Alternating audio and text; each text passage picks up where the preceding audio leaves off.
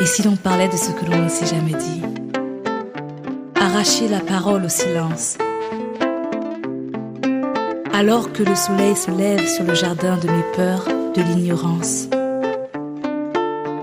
Illuminer les coins obscurs du labyrinthe de ma liberté. Si maman m'avait dit. Bonjour amis du jour, bonsoir amis du soir, c'est Diane Audrey euh, et euh, voilà, bienvenue sur euh, mon podcast Si maman m'avait dit. Un podcast qui nous invite à nous découvrir et à nous connecter à l'essentiel. Alors je tenais déjà à vous dire que depuis le début de cette aventure, c'est sont bientôt à 200 000 écoutes, c'est assez dingue. C'est incroyable. Vous êtes environ euh, 70 000, euh, plus précisément 78 000 personnes à, à, avoir écouté ce podcast. C'est juste incroyable. Herman au montage et, et, moi tenions à vous dire merci, merci. C'est aussi l'occasion de, de, remercier euh, notre partenaire, euh, l'ONG Free Press Unlimited, qui nous accompagne euh, tout, tout, au long de cette saison numéro 2, qui se termine, qui se terminera avec le prochain épisode. Free Press Unlimited est une ONG qui souhaite à sa manière participer à la réponse de l'Afrique face au Covid-19. Ainsi, euh, à la fin de cet épisode, comme les précédents, vous retrouverez un échange entre le docteur Steve Mukam et Herman Com. Pour rappel, vous pouvez soutenir le podcast sur la plateforme Tipeee en tapant dans la barre de recherche si maman m'avait dit. Vous pourrez aussi retrouver le lien euh, dans la présentation de cet épisode. Le podcast est disponible sur toutes les plateformes, Google, Spotify, Apple ou encore la plateforme Encore ou Anchor qui nous héberge. Aujourd'hui, mon invité est Rosine. Euh, et, euh, et j'espère que voilà, son histoire, euh, comme les autres, vous parleront. Bonjour Rosine. Bonjour Diane. Comment ça va? Ça va très bien. Alors tu connais la traditionnelle question du podcast qui est? Si maman m'avait dit. Qu'est-ce que tu aurais aimé en tout cas que maman tout à fait. te dise Alors à cette question, quelle est ta réponse? En fait, j'aurais aimé que ma mère me parle de de mon père en fait, en Afrique, c'est quelque chose de, dans certaines familles en tout cas, c'est quelque chose de, de tabou. Du coup, euh, le fait de ne pas le connaître, ça joue en fait dans, dans ma vie de femme, ma vie de, d'enfant, ma vie de, de jeune fille. Et ça impacte jusqu'à présent mon quotidien. Qu'est-ce qui est tabou? Euh, Le fait de pas, de pas avoir euh, un père. Je sais pas, en fait, j'essaie souvent de me mettre à la place de, de ma mère pour savoir pourquoi c'est si tabou pour elle en fait de, de parler, de, de, parler de lui, de parler de, de leur histoire. Et c'est pour ça que je dis c'est tabou en fait. À quel moment tu t'es rendu compte que tu n'avais pas de papa? Je pense que c'est très tôt dans l'enfance, certainement euh, à l'école, je vais dire. Je sais pas, peut-être la CIL ou le CP. Tu as, ou, tu as grandi euh, où? Au Cameroun. Tu es né au Cameroun Je suis née au Cameroun, à Yaoundé. Et en fait, déjà, même ma mère n'était pas présente. Mm -hmm. J'ai grandi bercée entre mon, ma grand-mère et mon arrière-grand-mère. Donc, euh, on était ballonnés euh, à gauche, à droite, euh, selon les endroits où on affectait ma grand-mère, qui était enseignante. D'accord. Et ta maman, elle était où?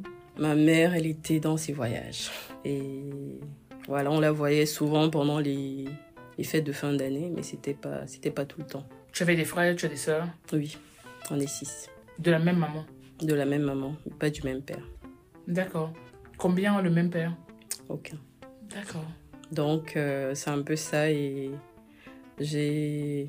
Bah, à l'école, tu vois les autres avec leurs parents, tu te poses des questions, mais après, tu, tu apprends à grandir avec.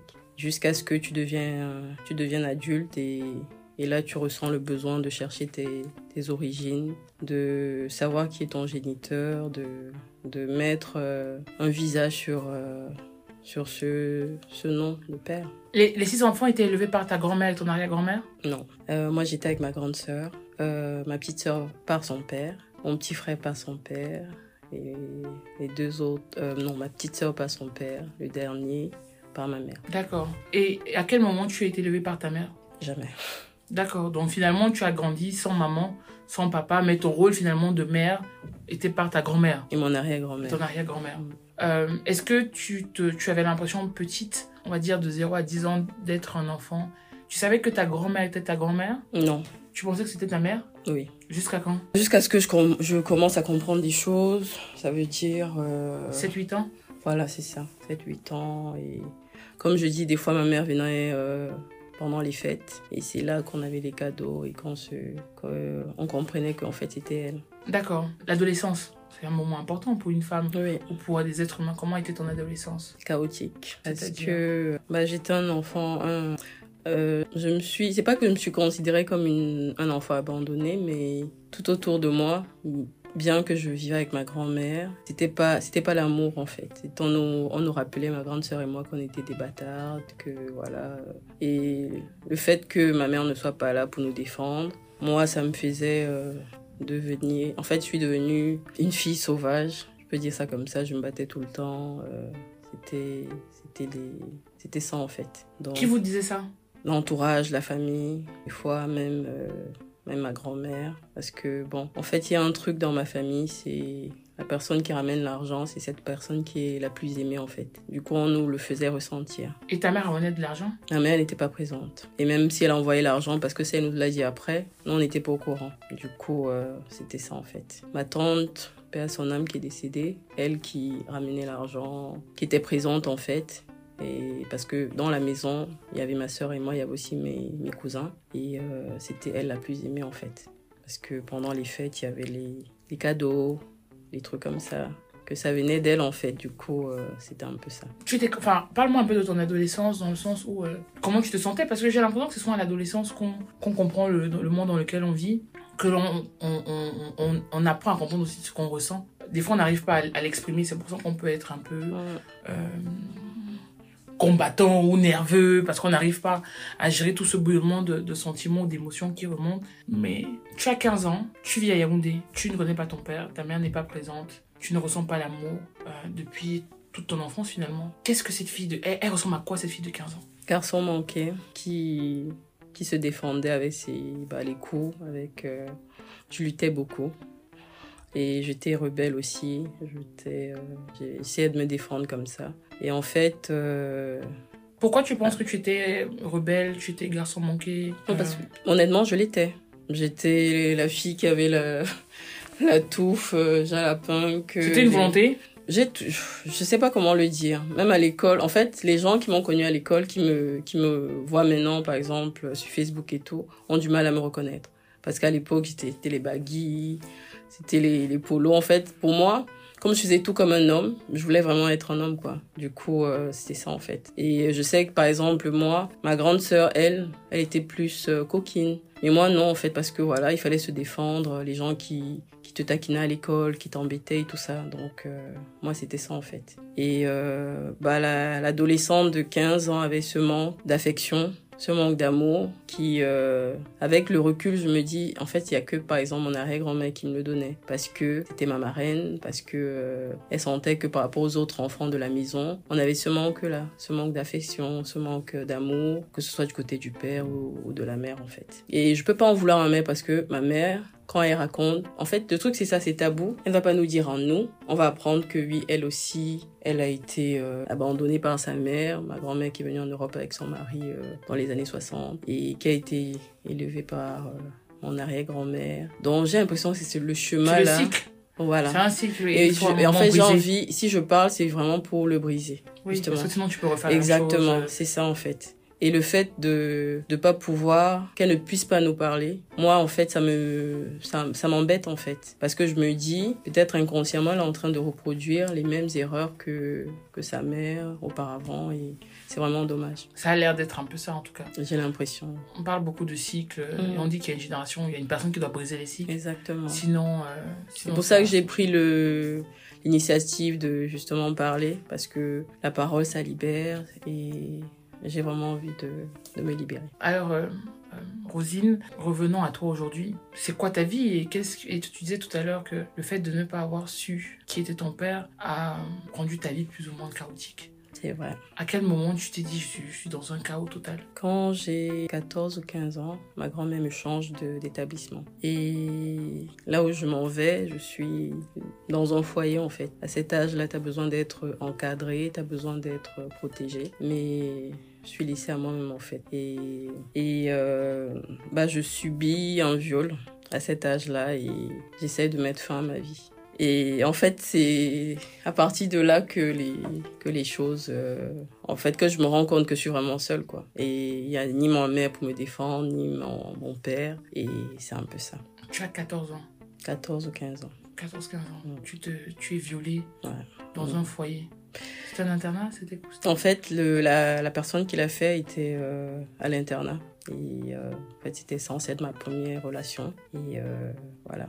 En fait, la personne m'invite.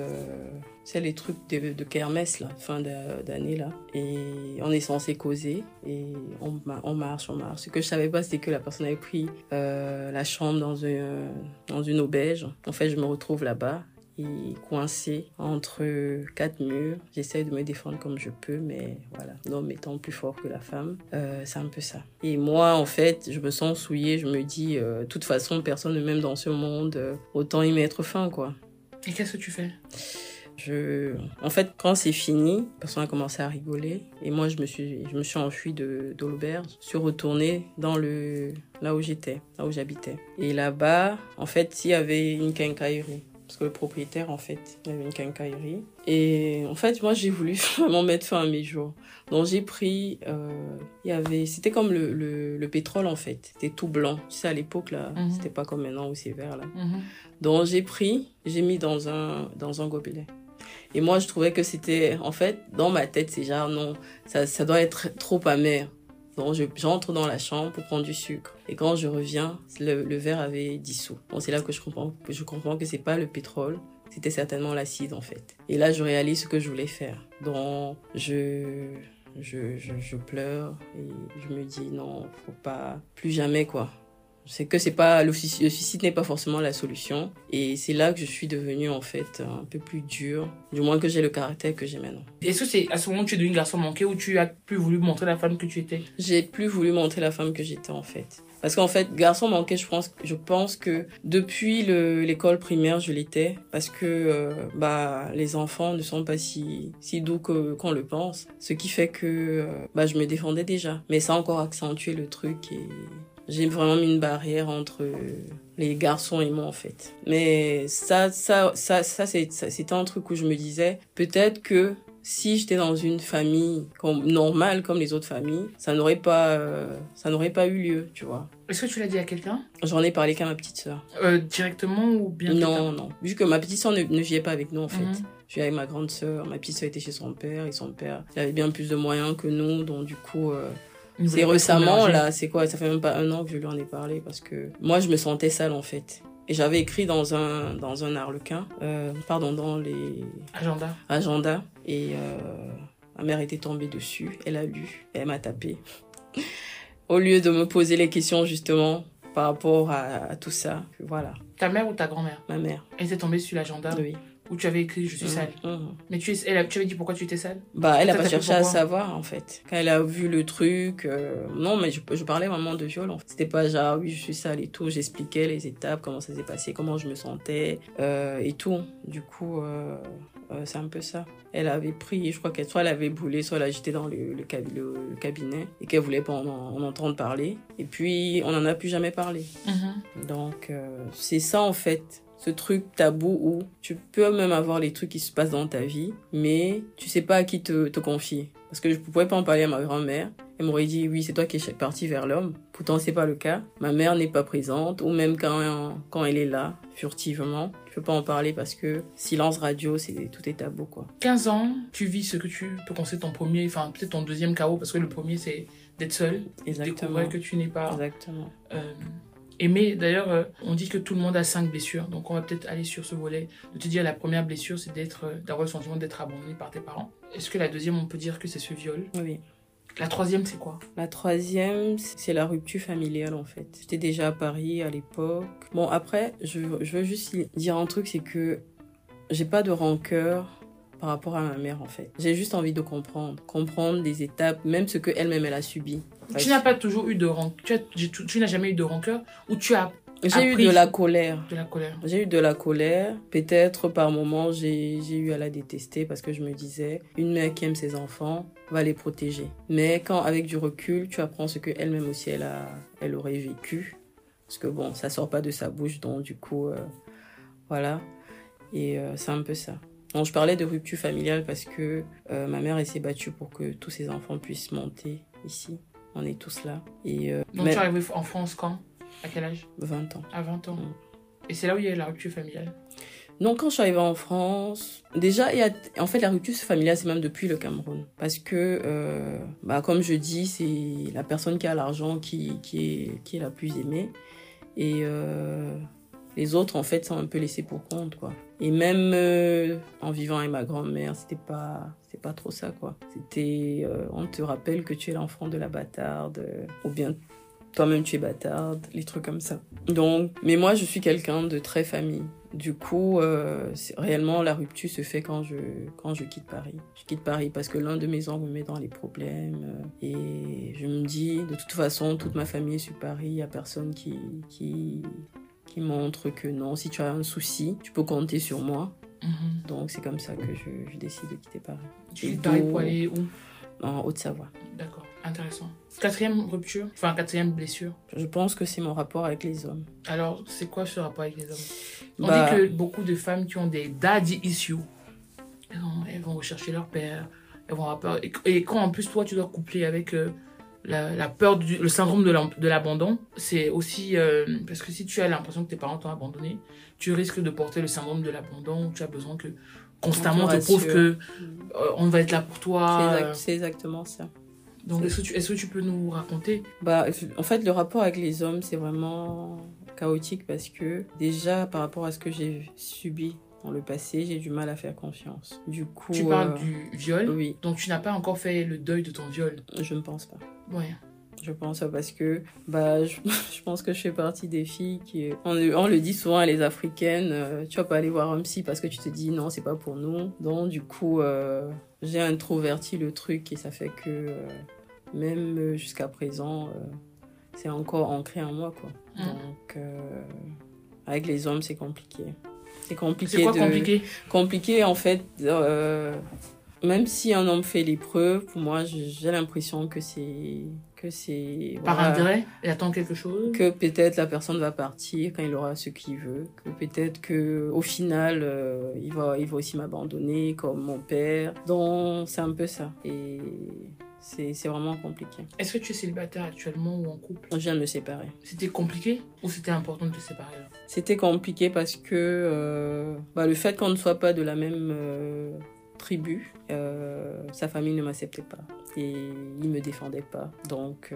au final, on s'est séparés. Après combien de temps? On a fait quoi? Deux ans de relation Et il était quoi? D'amis. Pas évident, c'est encore incroyable. Ouais. Donc c'est ça. En plus, c'est dans des situations où on ne peut pas euh, être avec quelqu'un qui est camerounais comme soi. Exactement. Euh, Surtout que euh, de- voilà, la personne vit ici. On va dire bon, c'est souvent dans nos villages, mais je me dis quand tu es déjà ici, euh, tu, tu dépasses ce truc là, tu vois, parce que tu côtoies d'autres nationalités. Du coup, bref, c'est un peu ça. Mhm. Est-ce que c'était une histoire chaotique ou c'est les précédentes histoires qui ont été chaotiques? Et dans cette histoire, tu as fait mieux? Je pense avoir fait mieux parce que je me suis plus ouverte. Parce que je sais que je suis très. C'est pas, c'est pas volontaire. hein. Je suis très euh, sur la défensive. Je suis. euh, sans, sans même le vouloir. euh, bah, je suis. On me dit. En tout cas, toutes mes relations, on m'a toujours dit que je suis dure. Mhm. Et moi-même, je suis. Des fois, quand je fais une. une quand je. Une retro- rétrospection, Mhm. je, je me dis ouais baisse un peu c'est trop dur mais c'est pas c'est pas volontaire en fait les autres relations bah des fois c'est la distance qui nous a séparés. États-Unis Paris euh, avec le temps la distance ça ça use quoi. Ça Mhm. use les sentiments donc c'est un peu ça. C'est quoi c'est Qu'est-ce qui fait que les relations avec les hommes étaient chaotiques? Est-ce que tu peux raconter des histoires? Est-ce que tu peux raconter des scènes pour que l'on comprenne? Est-ce que tu t'es mis dans des situations qui n'ont pas été à ton avantage? Est-ce que tu as une capacité plus élevée que, euh, que moi, par exemple, d'être résiliente dans une histoire de couple Ou toi, tu, tu préfères être celle qui part de peur qu'on l'abandonne enfin, moi je peu- pense que je suis celle qui au moindre euh, petit truc euh, je pense que je pars de peur d'être abandonnée je préfère prendre les devants. Je, je pense que j'ai aussi peur de bah de comment le dire, de, de, de m'investir à fond et que au final, bah, que ce soit pour rien, quoi. Donc, et, en fait, toutes les fois où j'essaye, j'ai l'impression que c'est exactement ce qui se passe. Comme là, j'étais 100% dedans, euh, j'avais baissé le cœur, comme on dit, mais euh, au final, voilà, il y a toujours un truc qui se passe et t'as l'impression que bon, peut-être le problème c'est toi. Et euh, un exemple d'une relation chaotique. Bon, peut-être chaotique, c'est le, le, le mot est trop. Mhm. Mais c'est en fait quand tu tombes sur un homme euh, narcissique euh, qui, qui te dévalorise parce que voilà, peut-être tu lui tiens en tête. Et on sait bien que nos frères Kamel n'aiment pas ça, donc euh, c'est un peu ça en fait. Donc c'est les injures, c'est les menaces, c'est les trucs comme ça et, et voilà. D'accord. Euh, moi, je vais. Je, je trouve, je trouve ce point important parce que l'homme avec qui on se met peut soit avoir l'image d'un père qu'on a idéalisé ou imaginé, Mhm. Ou être euh, un homme catastrophique. Comme ça, ça nous conforte que tous les hommes sont catastrophiques. Et de toute manière, l'homme-là, il va partir parce qu'il est catastrophique. Mhm. Et donc, c'est comme ça qu'on reproduit des cycles. Mhm. Euh, est-ce qu'on peut regarder, est-ce qu'il y a une de tes relations qu'on peut regarder ou comprendre? Est-ce que la dernière, est-ce qu'une au milieu, est-ce qu'il y a une relation qui était vraiment une sorte de, qui t'a permis de faire une introspection sur toi-même et de te questionner? Est-ce qu'il y a une de tes relations, c'est la dernière relation ou c'est, il y a une relation qui était particulièrement, euh, qui peut être plus ou moins intéressante, euh, même pour les auditrices qui t'écoutent actuellement ou les auditeurs Bah, ma dernière relation, elle était. Alors, en fait, elle était. Je vais pas dire qu'elle était chaotique, en fait, parce que je sais que la personne tient en moi, même si on s'est séparés. Et je sais que elle sait que c'est réciproque. Mais, euh, tu sais, une relation, c'est deux personnes. Quand on commence à mettre les amis qui sont contre, ou la famille qui est contre, après, ça, ça, ça vire au, au fiasco, en fait. Donc, euh, la personne voulait qu'on fasse des enfants. Et je sais pas si c'est en faisant les enfants qu'il aurait euh, convaincu sa famille que j'étais la bonne, je sais pas. Certaines personnes pensent ça, que quand voilà. l'enfant est là, les parents se disent que... Exactement. Et moi, vu que je je connais pas mon père, et je me suis toujours dit euh, que je j'allais faire mes enfants dans un foyer et que demain, même si demain après demain on se sépare, au moins ils sauront qui est leur père et il y aura jamais genre le chantage par rapport à ça. Non, tu vas pas voir ton père et tout, non. Donc euh, c'est un peu ça. D'accord. Là, c'est la troisième ou quatrième blessure. La troisième blessure, entre guillemets. Ouais. Est-ce qu'il y a une, une quatrième?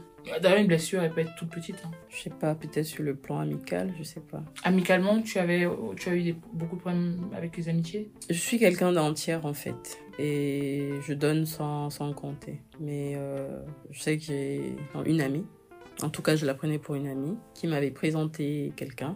Et ce que je savais pas, c'est qu'en fait, tout ce qu'on se disait, bah, la personne, elle rapportait tout au gars. Et lui, en fait, il me parlait sous forme de parabole et moi, je comprenais pas, en fait. Jusqu'au jour où ça a tchakala.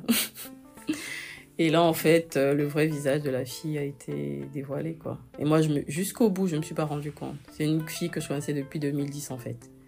Donc, euh, ma famille la connaissait, euh, mes autres copines la connaissaient aussi, donc euh, c'est un peu ça. Et pourquoi elle faisait ça? Je sais pas, jusqu'à présent, je, je sais pas. Elle aimait le gars? Le gars m'a dit oui, et elle m'a dit qu'en fait, c'est le gars qui l'aimait. En fait, au final, je sais pas si les deux, ils se, ils se jouaient de, de moi. Mais moi, ma personne, c'était la fille, quoi. Je veux dire, euh, au final, si c'est que tu me présentes un gars et que toi-même tu es intéressé par le gars, après, euh, c'est toi qui es pas honnête, en fait. Donc, c'est un peu ça. C'est souvent ça aussi. euh, En fait, soit je fais totalement confiance, soit c'est, soit c'est pas du tout, en fait. Et en amitié, c'est souvent ça, tu fais confiance et après, on te, on te la fait en l'envers. Pourquoi tu as voulu être là? Pour parler, euh, En fait, ça fait du bien de parler. Avant, j'écrivais beaucoup. Et il y a les mots qui restent dans le cœur. Après, euh, en fait, t'as envie d'exploser. Donc, je sais, comme on disait tout à l'heure, la, parole libère, donc j'avais envie de, m'exprimer. Et euh, je trouve intéressant, justement, ce que tu fais par rapport à, à ça, donner la parole aux gens pour pouvoir se libérer. Mhm. Est-ce que tu as une conversation avec ta mère concernant ton père? En fait, une fois, on était. Parce que je me suis dit non, il faut pas le dire devant les gens. On était juste elle et moi. Et je lui ai dit que je voudrais bien qu'elle me parle de mon géniteur, que maintenant je suis adulte, je peux comprendre des choses. La première fois, en tout cas, quand je, je lui en ai parlé, j'étais déjà. Je sais pas, peut-être 25 ans. J'étais déjà en France et tout. Et euh, elle s'est mise à chialer. Et moi, en fait, j'ai demandé dans la famille on parle de viol pour certains. D'autres, c'est que non, en fait, le, elle avait rencontré le gars à l'internat et après, il est parti poursuivre ses études au Canada. Et... Mais j'ai pas envie que ce soit les autres personnes qui m'en parlent, en fait. Je veux que la vérité sorte de sa bouche, en fait, que ce soit elle-même qui puisse me dire, ma fille, peut-être tu es le fruit d'un viol, tu vois. C'était pas volontaire, j'ai pas voulu avorter. Ou alors, non, ton père et moi, peut-être c'était le coup d'un soir, je le connais pas vraiment mais que ça sorte de sa bouche en fait. Pas que ce soit une tierce personne qui m'en parle. C'est ça en fait qui moi me fait mal. Parce que je me dis, euh, si réellement elle a eu le, même vécu que, que nous, parce que quand je parle, je parle aussi au nom de mes, mes frères et sœurs en fait, parce que on est tous dans la même situation. Eux, ils ont vécu avec leur père, mais la mère n'était pas là. Tu vois? Donc il y a cette carence aussi affective de leur côté on est tous là maintenant, elle fait rien pour se rattraper en fait. Donc c'est une continuité de, de bah, ce qui a toujours été. Et c'est ça qui me fait mal. Euh, donc là, il y a le fait de pas connaître ton papa et le fait de pas avoir sa maman. Exactement. Cette relation. Exactement. Euh, avant de revenir sur le point de la maman, ta mère elle pleure et qu'est-ce qui se passe? Tu back up ou tu profites de, cette, de cet instant plus ou moins de fragilité pour avoir une réponse? Bah, elle a jamais donné de réponse. Elle a pleuré et ça, j'ai laissé tomber. J'ai laissé tomber parce que je me suis dit, si ça doit être un souvenir douloureux pour elle, c'est pour ça qu'elle pleure, ou alors c'est quelque chose d'honteux. Tu vois, en fait, moi, je regarde, je, vois ça en fait de ce côté-là. Sans, sans le vouloir, tu ne regardes que le côté négatif en fait.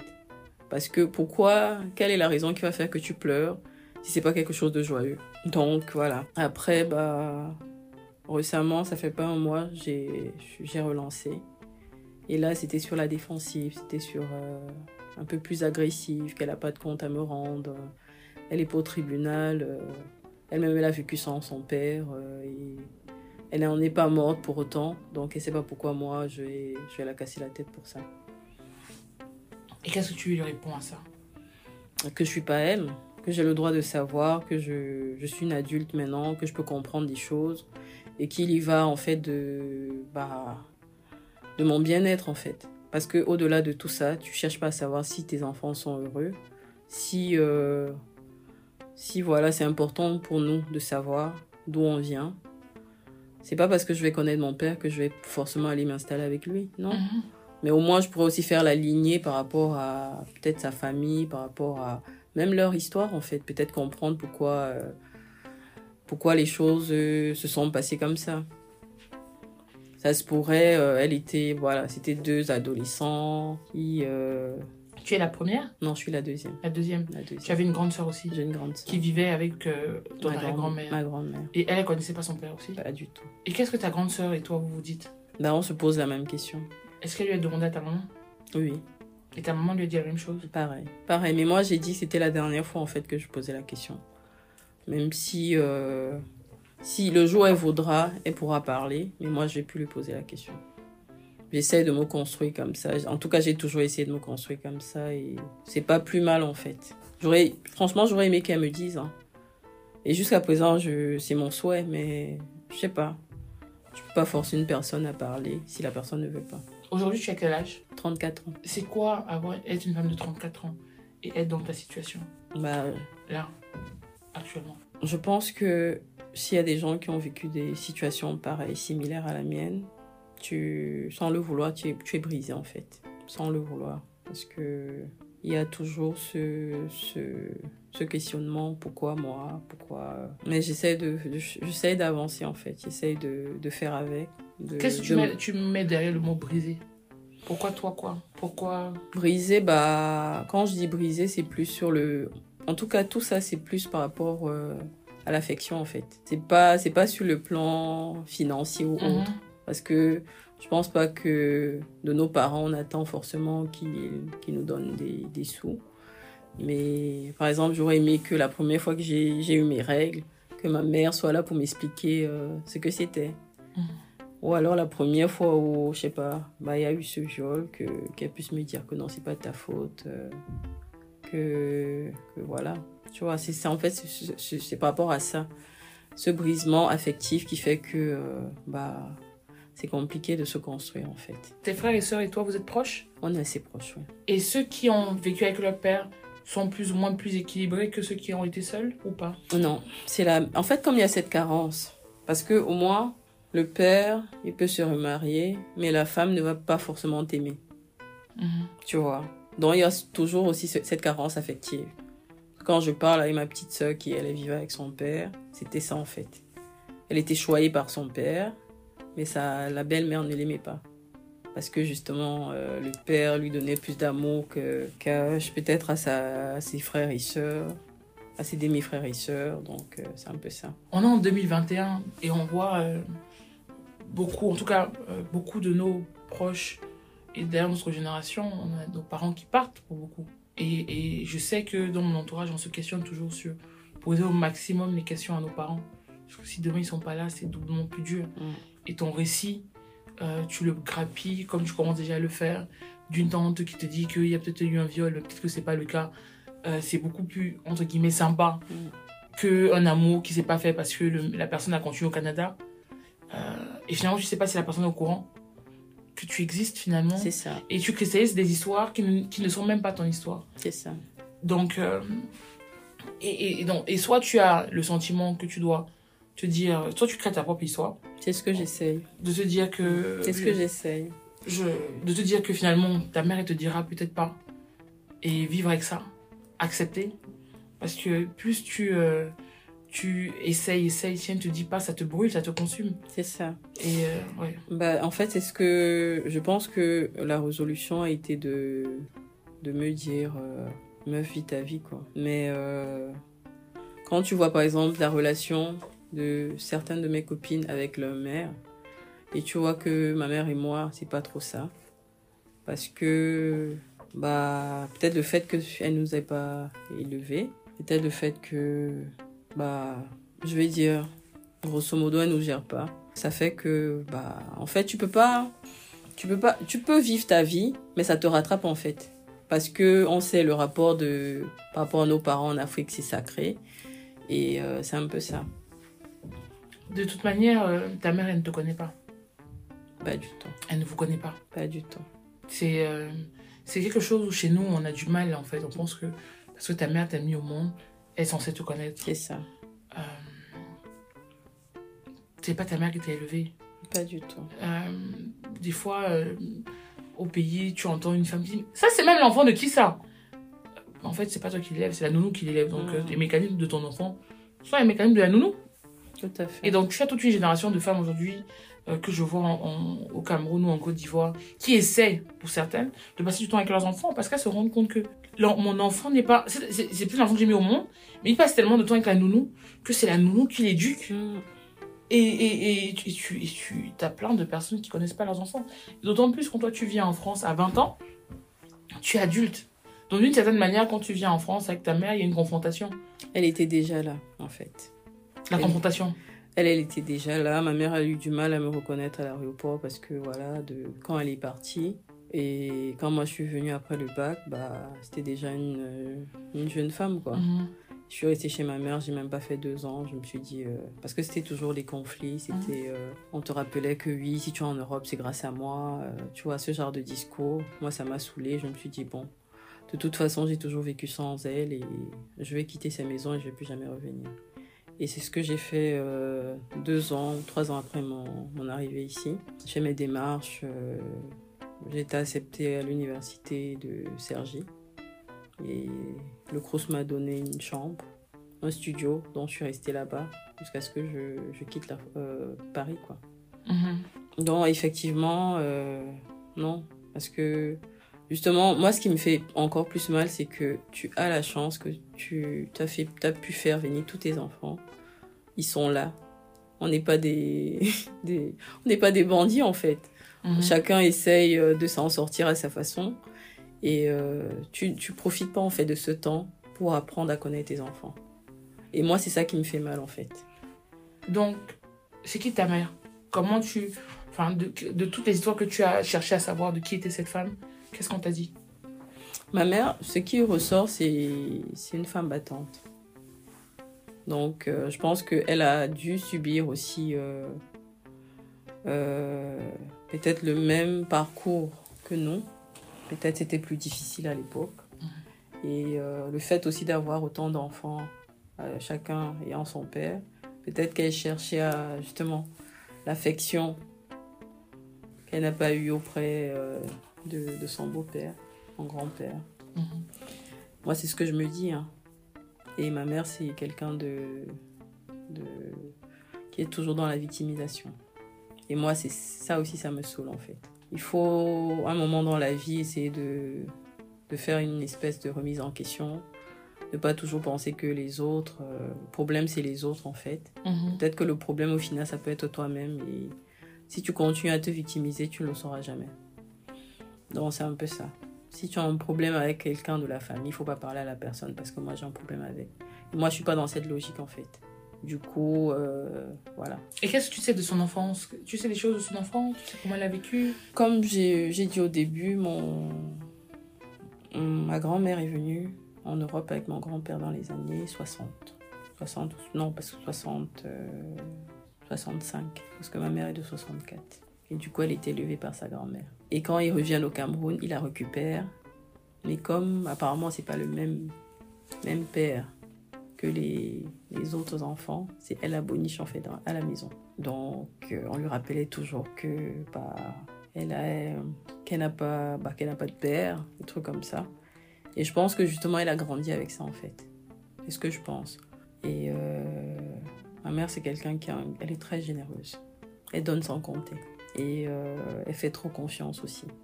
Du coup, bah, elle est souvent blessée aussi. Et euh, des fois, je trouve que elle donne trop son amour aux hommes par rapport à ses enfants.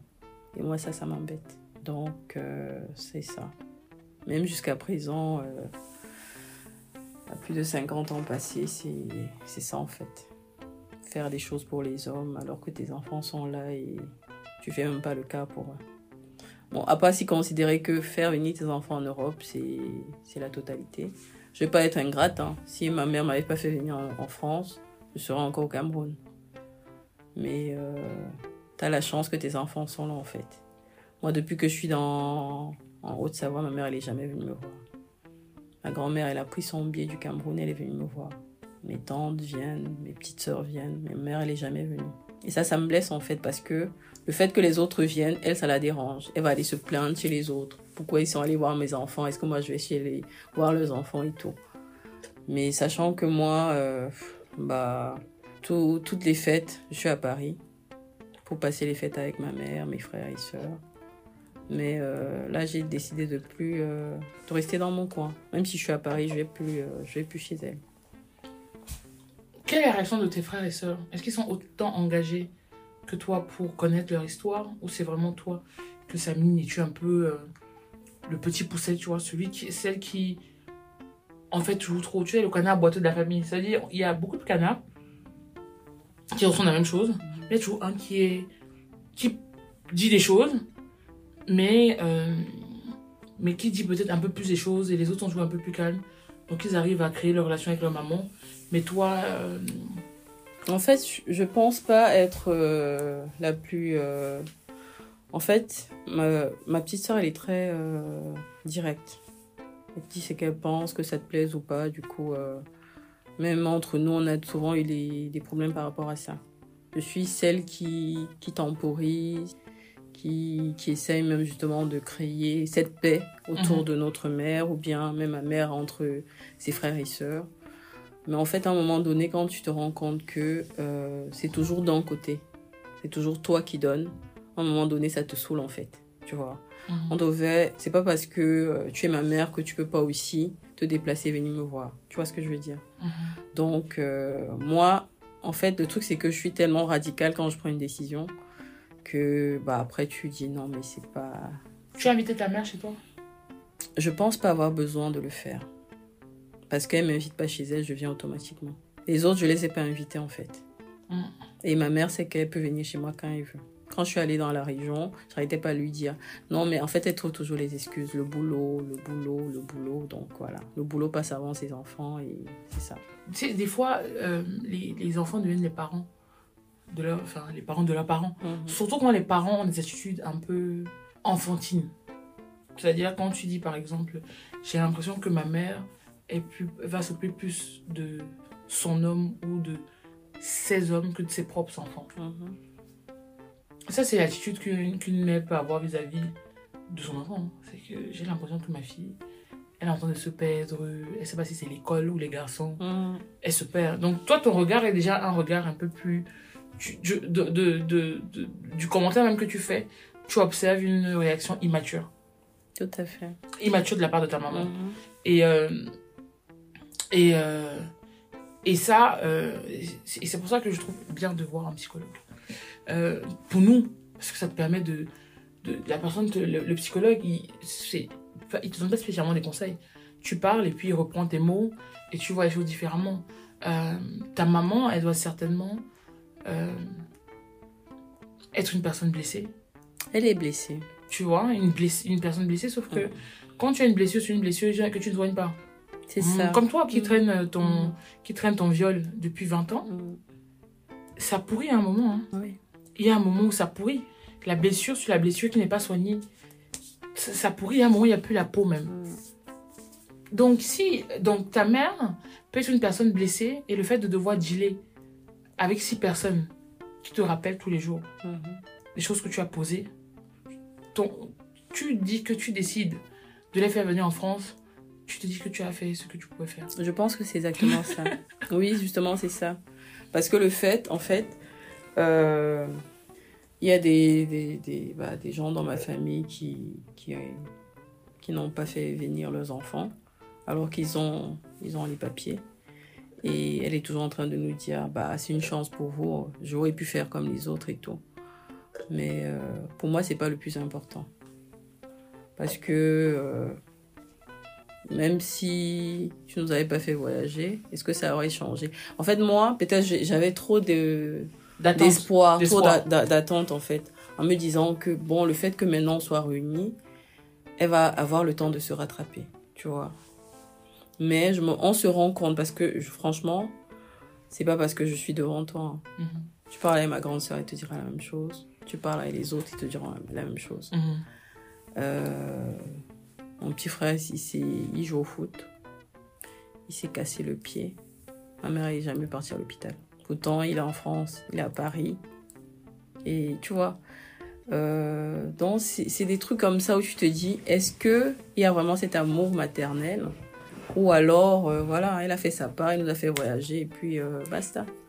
Ou alors, est-ce que le fait qu'elle-même, elle n'ait pas eu ça, ça fait que, bah, elle sait pas comment nous aimer, elle nous aime à sa manière, en nous offrant, parce que ma mère, elle est très généreuse, hein. Elle va te, va t'offrir les sacs de marque, euh, les, les, les- tu vois, les, chaussures de marque, les sous si tu demandes. Mais, pour moi, c'est pas ça le plus important. Mais euh, ta mère, euh, est-ce que c'est ce que, est-ce que c'est ce que c'est être une mère? Je me dis peut-être pas. C'est- C'est justement pour ça que maintenant, je, j'ai décidé de, de ne plus poser la question en fait. Parce que le rapport qu'elle a avec nous, ses enfants, c'est pas le même rapport. Je vais pas faire une similitude en fait entre le rapport de mes amis avec leur maman et mon rapport avec la mienne, non. Parce que voilà, c'est pas la même chose. Mais moi, j'ai plein, j'ai beaucoup de copines qui n'ont pas été élevées par leur mère et les mères, elles sont là maintenant, elles essayent de se rattraper. Il y en a aussi qui se comportent comme ma mère, donc euh, Oui, c'est chaque pas- personne. chaque personne est. Je pense que euh, j'en parlais avec une invitée de si maman m'avait dit Aïcha, euh, on ne naît pas mère. Enfin, je veux dire, euh, il y a toute cette conception où on veut que quand tu es enceinte, tu te sens mère. Certaines filles, certaines femmes pour qui c'est évident. Il y a d'autres personnes pour qui on met au monde un être qu'on apprend à connaître. Mais si, mais c'est le lien que ta mère aurait pu savoir, ta première dent qui tombe, la couche, les règles, tous ces souvenirs qui Mhm. font que c'est ta mère, comment tu réagis. Quand tu étais petite, hein, tu aimais toujours manger le, la raclette, ton plat, nan, nan, nan. Si ta mère, elle, elle te rencontre en tant qu'adulte, tu es sa fille sous le principe, Mais, mais elle t'a pas élevé, donc il n'y a pas ce lien. Enfin, c'est seulement maternel. Il y, a des- il y a des mamans qui peuvent peut-être euh, se conditionner. C'est-à-dire, voilà, ma fille qui arrive, quand tu es une mère, quand ta, quand ta fille fait ça, c'est ça. Quand Mhm. ton fils casse sa jambe, tu dois être là, tu vas à l'hôpital. Mais si tu as six enfants, si, faut- si, enfin, si d'amour que tu devais créer et que tu n'en as créé aucun parce que tu dis que tout le monde peut avoir le même ressenti, quand, quand ils arrivent devant toi adulte, tu es. Des fois, quand ça te dépasse, quand c'est beaucoup là, il y a certaines personnes qui peuvent faire. Mais tu laisses. Mm. Parce que c'est plein de caractères. Euh, c'est comme quand tu rencontres des amis, tu rencontres six, six personnes. Les six personnes ne peuvent pas être tes amis. C'est que tu, te, tu regardes un peu. Mm. C'est la personne avec qui tu as un pendant qui mixe. Mais sauf qu'en fait, dans ton cas, les six amis là, ce sont tes enfants. Donc tu montes, tu descends. You have to take care of them. Et ça, ça peut être challengeant. Enfin, euh, moi, j'aime penser qu'il faut pardonner ses parents. Mais moi, je suis pas. Justement, je suis pas. euh, En fait, tu peux pardonner, mais tu n'oublies pas. Non, tu peux pas oublier. Tu vois Donc, euh, je peux pas oublier les traitements que qu'on m'a fait subir quand j'étais petite. Ou euh, tu te. Et tu ne dois pas oublier. Parce que c'est ça qui forge Mm. ta personnalité et ton rôle en tant que maman. Mais, euh, Mais en fait, aujourd'hui, mm, moi, ce que je, je, je peux reprocher à ma mère, c'est qu'aujourd'hui, on est tous là. Mais tu ne fais rien pour arranger. depuis 15 ans. Voilà. Tu ne fais rien pour arranger les choses. C'est ça, en fait, moi, mon souci. Parce que euh, le temps passe, on s'éloigne, après, il y aura la mort, et peut-être demain, ce seront les regrets. Et il n'y a rien de pire que les regrets dans la vie. Donc, c'est ça, en fait. Et moi, comme je te dis, moi, j'ai décidé de rester dans mon coin. Et euh, des fois, j'arrive. Là, ça fait peut-être euh, quoi Un an, je, je viens à Paris, je cherche pas ma mère. Elle sait que je suis à Paris, on se parle, on s'écrit, mais moi, je la cherche pas. Ça fait. Est-ce que tu as vu des choses qui ont changé? Non, justement. Est-ce que ça te rend plus heureuse ou plus malheureuse? Je ne suis pas heureuse du tout par rapport à la situation, mais j'ai décidé de. Voilà. Si elle me cherche pas, je la cherche pas non plus. Parce que, comme je dis, depuis que. Ça a toujours été moi qui pars vers les autres. euh, les fêtes, c'est moi qui viens. Euh, à un moment donné, c'est bon, quoi. Donc, Tu je veux crois je recevoir à la même hauteur que tu Voilà, c'est ça. C'est ça. Et je pense pas euh, trop demander en fait. Je te demande pas l'argent, je te demande juste ton affection, juste ton amour en fait. Ton amour maternel, c'est tout. Si ta mère t'écoute, qu'est-ce que tu voudrais qu'elle fasse Qu'elle puisse s'ouvrir à nous, Comment qu'elle puisse nous aimer, qu'elle puisse nous parler, qu'elle puisse, euh, qu'elle puisse juste euh, jouer son rôle de mère. Parce que des fois, ma mère, elle se comporte comme si c'était ma copine, mais non, j'ai assez de copines qui, Mm. qui sont là pour moi. J'ai pas besoin que ma mère aussi joue ce rôle-là. C'est ce que je disais Mm. auparavant. Mm. C'est que ta mère, elle, t'a Voilà. pas vu comme son enfant, psychologiquement parlant. Mais le truc, c'est que bah, quand il faut mettre les photos sur WhatsApp, euh, sur Facebook, euh, voilà. Elle, euh, voilà, je veux dire, euh, comme tu fais sur WhatsApp, fais aussi en vrai, en fait. WhatsApp, c'est le virtuel, mais nous, on est, on est de, de vrais êtres humains que tu as portés. T'aurais pu, elle aurait pu nous, je sais pas, elle aurait pu avorter, hein. Il y a des femmes qui le font, je veux dire, elle n'était pas obligée de, de nous mettre au monde, tu vois. Mais euh, qu'elle joue réellement son rôle de mère, qu'elle euh, qu'elle soit là pour nous. Être là, c'est vraiment si tu sais que oui, si tu as un souci, tu appelles ta mère, elle pourra te conseiller. Si, si elle est en, en tort, que tu le lui dis sans toutefois que ça part en, en live, quoi. Donc c'est ça. Et qu'elle comprenne que nous sommes des adultes aussi et que euh, on, peut, on peut lui faire des, des remarques sans toutefois qu'elle le prenne euh, comme si c'était la fin du monde. Tu as essayé uniquement deux fois de parler à ta mère? Par rapport à mon père, oui. Par rapport à ton père, oui. mais en temps par rapport à votre relation plusieurs fois. Bah, par rapport à notre relation, euh, comme je te dis, c'est pas le genre de, de maman qui va se remettre en question. Du coup, euh, c'est peine perdue de parler en fait. Tu as essayé ou tu es parti pour que c'était peine perdue? J'ai essayé.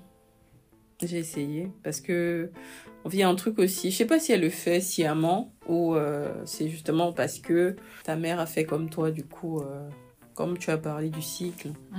c'est le jour où je suis en, en palabre avec une de mes sœurs. Allez, on va faire le Congo ça de, de, de la personne. Et moi, ça, ça m'exaspère en fait. C'est pas le rôle de mère en fait. C'est de Toi, rassembler. ton rôle, c'est de rassembler. C'est pas de, de, de diviser. Mhm. Donc, il y a tous ces trucs, en fait, qui, qui font que, bah, au lieu de nous rassembler, on continue à s'éloigner. Et c'est vraiment dommage parce que deux mois après demain, je serai mère. J'ai pas envie de reproduire la même chose. Et, et voilà. Ouais, mais en fait, votre mère, elle vous découvre au fur et à mesure. Enfin, ça fait déjà un moment, je comprends ce que tu veux dire, mais elle vous découvre. Mais Cette le truc- notion de faire le Congo ça là, c'est si elle avait grandi avec vous, qu'elle avait vu le caractère de chacune, elle aurait pu avoir des éléments qui vous rassemblent. Elle a son caractère, mais vous en tant qu'adulte. Mm. Donc elle arrive poten- potentiellement pas à tisser euh, euh, les liens. Mais euh, tu ne peux pas de toute manière être bien dans ta vie si tu ne fais pas la paix globale avec tout ça. Donc te mettre, t'éloigner de ta maman pendant un an, ça peut être une action tant qu'elle te rend heureuse, mais elle te rend pas spécialement heureuse parce que tu n'as pas les réponses à tes questions. C'est vrai. Donc, ça va te rattraper. C'est-à-dire, tu vas tenir, tenir. Et à un moment, surtout, que c'est beaucoup plus dur d'avoir un parent qui est là, qui ne fait Mm. pas son rôle, Mm. que d'avoir un parent qui est décédé. hein. Ouais, c'est vrai. Un parent qui est décédé, on te dit, c'était une maman gentille, tu pleures, et puis elle n'est pas là. C'est parce que la vie a voulu. Mm. Mais comme tu dis, ça fait 15 ans que la vie nous redonne une chance. Tu n'es pas là. Ça, c'est une double blessure. C'est exactement ça. C'est exactement ce que je ressens en fait. Et c'est ce que je trouve dommage parce que euh, entre les mots que tu peux sortir et les actes que tu poses, il y a réellement une grande différence. Moi, je suis pas sur les mots, je suis sur les actes. Et chaque année, j'aurais pu prendre un billet d'avion, aller découvrir un autre pays. Mais je me dis non, il y a ma mère qui est là, mes frères, il y a ma famille qui est à Paris. Bah, je reviens sur Paris pour euh, fêter avec eux. Et euh, voilà, en fait, euh, j'ai l'impression qu'elle comprend pas en fait. Comprend pas que bah, chaque jour c'est une chance de pouvoir rassembler ses enfants, de pouvoir euh, montrer qu'elle nous aime. Parce que comme je dis, elle a sa façon de, de montrer aussi son amour. C'est par des, cadeaux, c'est par des, trucs comme ça. Mais en fait, est-ce que c'est ça le plus important? Pour moi, tu peux m'offrir, je sais pas, offre-moi même le plus grand sac euh, Louis Vuitton. Si tu ne sais pas, ma mère ne sait rien de ma vie en fait. Peut-être les choses qu'elle sait, c'est peut-être si j'ai dit à ma soeur qui lui dit en retour, tu vois. Mais non, ma, ma mère ne sait pas si j'ai un copain, ma mère ne sait pas où je vis. Ma, ma mère sait rien de moi en fait. Est-ce que tu as une un lien euh, maternel avec une autre personne? Ma grand-mère. Ma grand-mère, c'est ma complice à elle que, que je parle. de Finalement, ta grand-mère qui te traitait de bâtarde. Et Ouais. c'est- à- à- vous avez retravaillé votre relation? Il y a eu un changement? Comment ça s'est passé? Ma grand-mère, plus le temps passe, plus elle, euh, elle est un peu plus ouverte en fait. Elle s'est excusée. Et euh, j'ai trouvé ça euh, chouette de sa part parce que bah, ça a fait qu'on a eu de, de meilleurs sentiments. Elle s'est Et excusée quand? Comment? Est-ce que tu as Euh, parlé Elle s'est excusée ou, euh, ou elle-même elle s'est rendue compte? Elle s'est rendue compte. Parce qu'en fait, quand on était là, on était les. Je sais pas, c'est. Je sais pas. Dans le genre de famille où, bah, quand tu es là, tu, tu es la mauvaise personne. Quand ton absence euh, se fait ressentir, c'est là qu'on voit ton importance. C'est un peu ça, en fait. Tu vois. Donc, on a quitté. euh, parce que on était entre Yaoundé et le village. Mhm. Donc on a quitté le village. Moi je suis revenue, je suis revenue à Yaoundé après la troisième. Et euh, bah la maison, il n'y avait plus personne pour entretenir. Parce que le matin, avant de partir à l'école, il fallait laver les assiettes, laver la maison, puiser l'eau, faire toutes les tâches là avant de partir à l'école. Et là, en fait, nous, on n'était plus là. En fait, ma mère, elle voyage quand je, suis, en troisième. Et moi, je viens la rejoindre après le bac. Tu vois. Donc, ma grand-mère, un jour, elle va te dire que non, mais en fait, vous étiez la, la meilleure chose qui me soit arrivée parce que voilà, euh, depuis que vous n'êtes plus là, je ressens vraiment votre absence, euh, ce genre de truc, tu vois. Mais c'est pas genre, je m'excuse par rapport au traitement, non. C'est que on se rend compte peut-être de ton importance euh, là. Et maintenant, on est tous en Europe, en fait. Elle est toute seule au village et c'est d'autant plus Dieu que c'est quelqu'un d'assez famille, en fait et être dans une grande maison toute seule, avoir tous tes enfants en Europe, tes petits-enfants. Bon, elle a la chance de venir quand même euh, une à deux fois par an, donc on essaie de se rattraper comme ça. Mais ce que ma grand-mère fait, c'est ce que j'aurais aimé que ma mère puisse faire en fait. Qu'est-ce que ta grand-mère fait? Bah, chaque fois que ma grand-mère, ma grand-mère m'appelle chaque jour. Comment tu vas euh, Qu'est-ce que tu fais euh, Elle connaît mon ex, qu'elle apprécie d'ailleurs. Euh, tu vois, ça c'est les trucs que c'est ma mère qui aurait dû faire ça, pas ma grand-mère. Elle peut aussi, ta, ta grand-mère peut être en train de se rattraper. Est-ce que tu penses qu'elle a fait ça avec ta mère? Je pense pas. Je pense ça parce que les relations sont assez chaotiques aussi entre ma mère et sa mère. Entre mes oncles, mes tantes et ma mère. Donc nous on essaye justement d'être... euh, Pourquoi c'est chaotique? Parce que finalement, ta mère, elle semble être alors, la personne. Les enfants ne comprennent pas, les frères et soeurs ne comprennent C'est pas. ça, Euh, sa mère ne comprend pas. c'est ça. C'est exactement ça. Qu'est-ce que ta grand-mère peut reprocher à ta mère? Qu'est-ce que ses frères et soeurs lui reprochent? Bah, ma mère, déjà, elle est reproche à sa mère de l'avoir abandonnée. Déjà. Et le fait qu'il y ait ce tabou, bah, ma grand-mère ne reconnaît pas ses torts, Mhm. tu vois. Et ma mère reproche à ses frères de n'avoir pas pris sa défense quand ils étaient petits, ou c'était elle la bonne à la maison, tu vois. Donc, Beaucoup de frustration depuis longtemps. Beaucoup de Bien avant frustration. votre même. Exactement. Donc, ce qui fait que nous, maintenant, on est là. Au lieu de casser le cycle, ça continue. Donc, moi, je je suis pas dans cette vision des choses, en fait.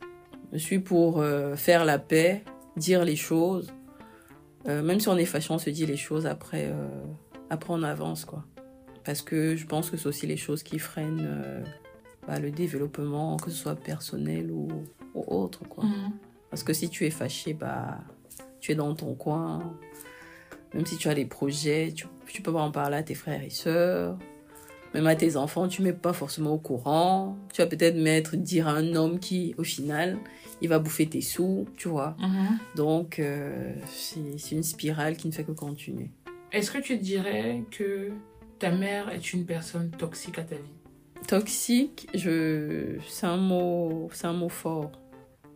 Euh, toxique parce que, en fait, tu peux parler de toxique quand tu es dans la même maison que la personne. Mhm. Moi, c'est pas le cas en fait. Et j'essaie de me couper de tout ce qui se passe en fait euh, à Paris Mhm. Concernant ma mère et, et ce qui ce qui l'entoure en fait. Donc non, je pense pas qu'elle soit toxique parce que si toi-même tu ne te rends pas compte de tout ce bagage négatif que tu que tu portes depuis l'enfance, peut-être au final elle-même elle ne réalise pas en fait que elle a Ça, c'est là, tu t'interroges par rapport à ta maman. Ouais. C'est-à-dire, une fois qu'on laisse ta maman, Mhm, ta grand-mère, on te revient sur toi-même. mhm. Est-ce si, si la relation, si- enfin, quand je dis, est-ce que ta mère est toxique à ta, à ta relation, enfin, à, enfin, dans- à ta vie, Mhm. ce n'est pas spécialement lié à son histoire. Parce que quand tu prends l'histoire d'une autre personne, euh, tu diminues ton histoire. Mhm. C'est, il faut en être conscient. Mais dès lors que tu dis, oui, mais maman, elle a vécu ça, tu minimises ce que tu peux ressentir, sans t'en rendre compte. Bien C'est que tu effaces ce que tu ressens et tu donnes de la portée à, à l'histoire de ta maman, Mhm. qui elle-même n'a pas fait ce travail. Mhm. Donc, à la fin de la journée, tu peux pas sauver ta maman, il faut que tu te sauves toi d'abord. Exactement. Et après, euh, elle, elle pourra se sauver, mais il faut, il faut, enfin, il faut certainement lui soulever ses points. Mais euh, je vais juste dire aussi aux personnes qui nous écoutent ce que je dis, je veux dire quand je pose cette question. Euh, de toute manière, il y a, il y a la relation parent-enfant, elle est ultra fondateur.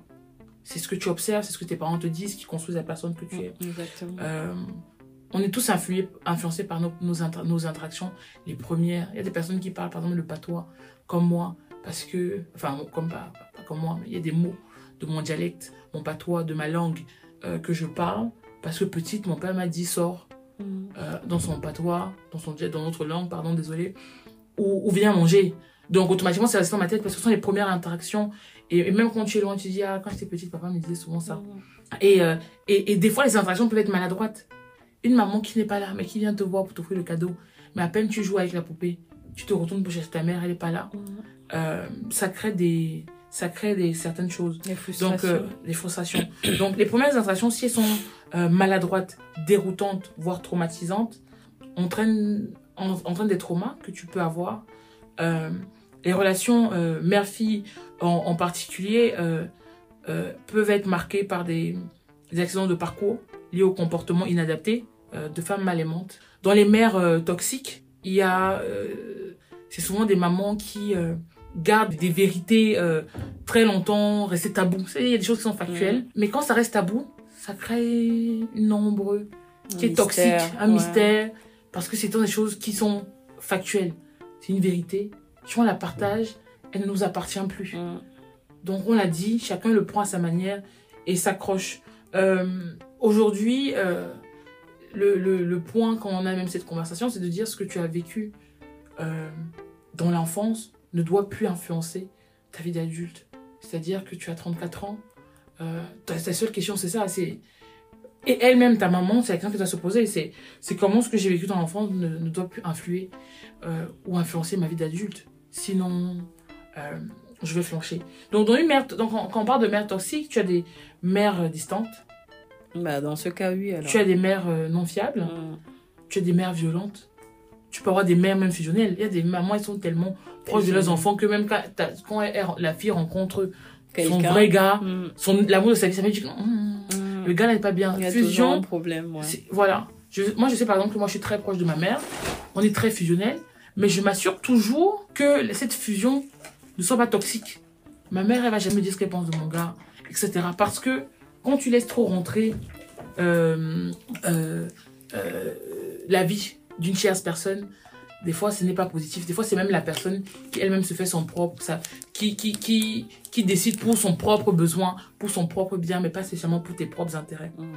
Donc, en tout cas, moi, je, j'avais pris des notes sur un livre, comment il s'appelle, euh, de Peg Strip, euh, qui s'appelle Les mères toxiques, euh, que j'invite les gens, en tout cas, qui peuvent être intéressés à, le à, le lire.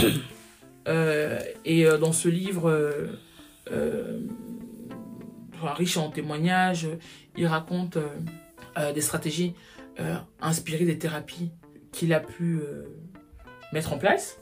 Et, euh, et grâce à un processus de qu'il qu'il crée en sept étapes, euh, de la découverte de la blessure maternelle à la guérison, euh, les personnes, l'idée c'est d'apprendre à pouvoir combler le vide d'amour en vous, donc en toi, Mm. et à construire une vie euh, enfin sereine et équilibrée. Donc, on t'invite à tenir des exercices, enfin dans un journal de bord par exemple, des exercices, et ça te permet de, de faire la paix avec toi-même, avec ton histoire. Parce que tu es tributaire de l'histoire de ta mère, de l'histoire de ta grand-mère, et derrière-grand-mère qui, était aussi là, que finalement tu n'as pas décidé, tu as subi. Et, et là, il faut que tu décides. C'est ça. Euh, il faut que tu décides pour toi. Euh, D'ailleurs, Strip, c'est une femme, je sais pas pourquoi je dis il. Euh, il faut que tu décides pour te protéger. Et une des choses qu'on a tendance à faire, et, et un peu tout le monde, et surtout les personnes qui sont très familles, qui sont très euh, euh, dans l'écoute, qui sont très mères nourricières, infirmières, elles se mettent dans des relations, soit où elles sont toujours en train d'écouter le gars, de protéger le gars, de, de, de, de, de soutenir le gars, Mm. de donner, de donner, de donner. Et un jour, on a l'impression qu'on est vidé C'est ça. et qu'il n'y a personne Mm. pour, euh, pour remplir cette énergie. C'est exactement ça. Euh, Aujourd'hui, euh, qu'est-ce que tu attends de la vie?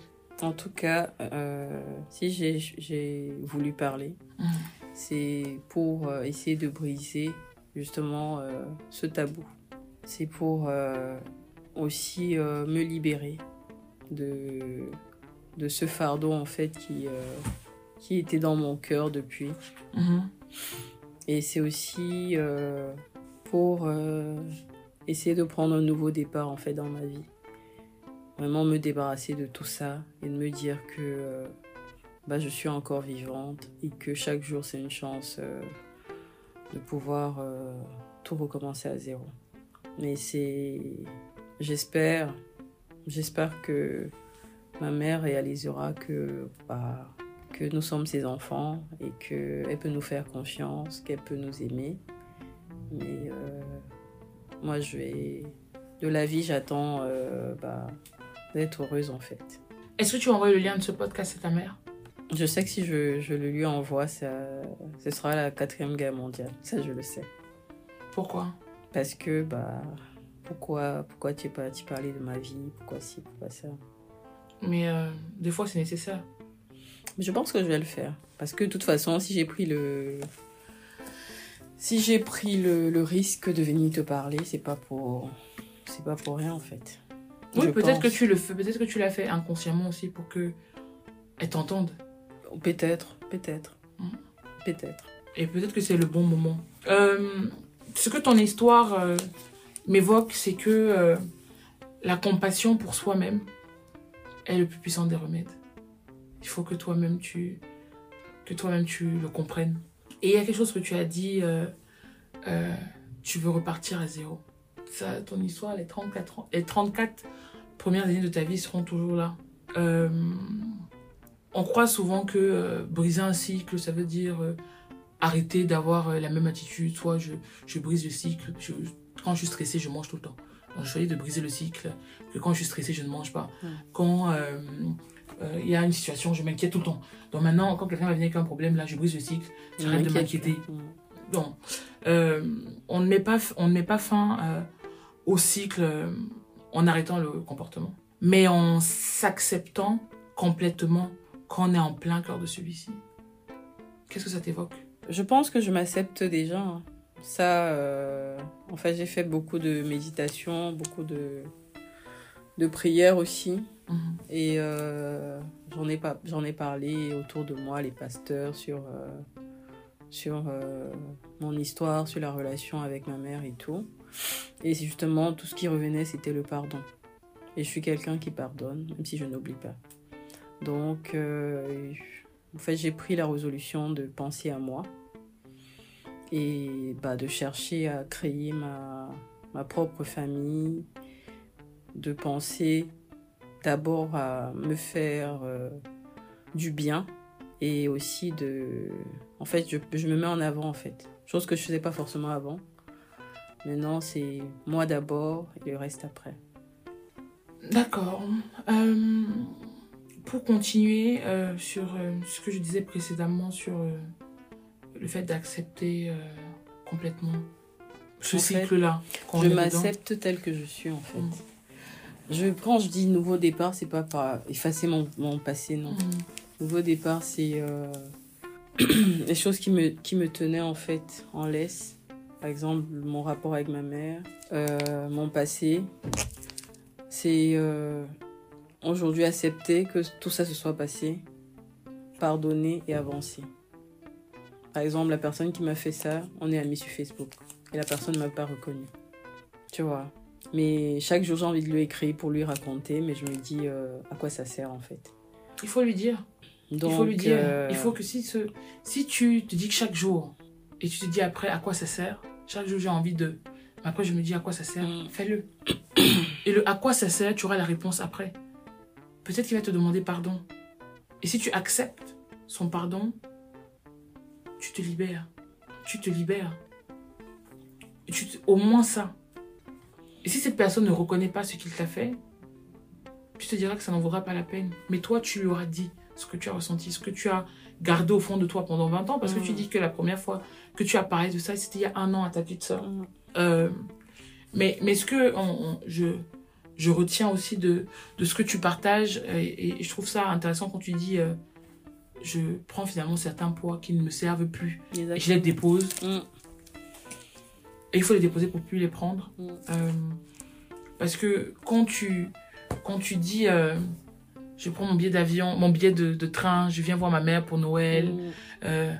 je, je, je suis là, je suis là. Tu nourris une énergie qui ne te rend pas heureuse.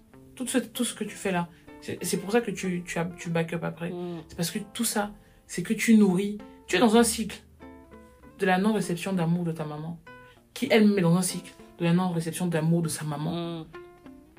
Et toi, tout ce que tu fais, tu nourris ce qui te fait encore ressentir que tu ne reçois pas d'amour de ta maman. Non, mais en fait, comme je, dis, comme je disais, je suis, comme je suis assez famille. Donc, moi, ça me dérange pas, en fait. Franchement, ça me dérange pas de, de, de donner. Mais, quand tu as des questions que tu te poses, quand tu vois ton rapport avec ta mère, tu veux que les choses changent. Mhm. Et moi, c'est ce que je veux, en fait. Que, qu'elle puisse comprendre que, bah, peut-être son, sa- son raisonnement n'est pas le bon, sa façon d'être avec nous n'est pas la bonne, et qu'elle puisse changer, en fait. Après, euh, ma mère, elle a plus de 50 ans. Est-ce que à plus de 50 ans, on peut encore changer? C'est ce que je finis par me dire que, bah, en fait, pour me soulager aussi la conscience, que, bah, elle est comme elle est, et que peut-être à nous de, de faire avec. Et dans ce sens-là, je reste dans mon coin, je vis ma petite vie et j'essaie d'évoluer euh, comme je peux. Mm. Le plus important, c'est d'être bien à la fin de la journée. Mm. C'est. euh, et euh, quand, quand tout à l'heure je parlais de nourrir, c'est que le simple fait de toujours aller vers ta maman, c'est que tu as, tu, tu, tu, as, tu as nourri ton cycle. Et là, tu essaies de le briser depuis Mais- un an. Mais moi, c'était normal en fait. Mhm. C'est pas, Oui, c'est pas le principe d'un cycle. Oui, mais c'est le principe d'un cycle. Quand tu es dans un cycle, Mhm. c'est pas anormal. Tu dis tout à l'heure, ma mère, je ne sais même pas si elle est consciente. C'est toi qui observes quelque chose, mais ta mère, elle est dans un cycle qu'elle ne voit pas comme tel.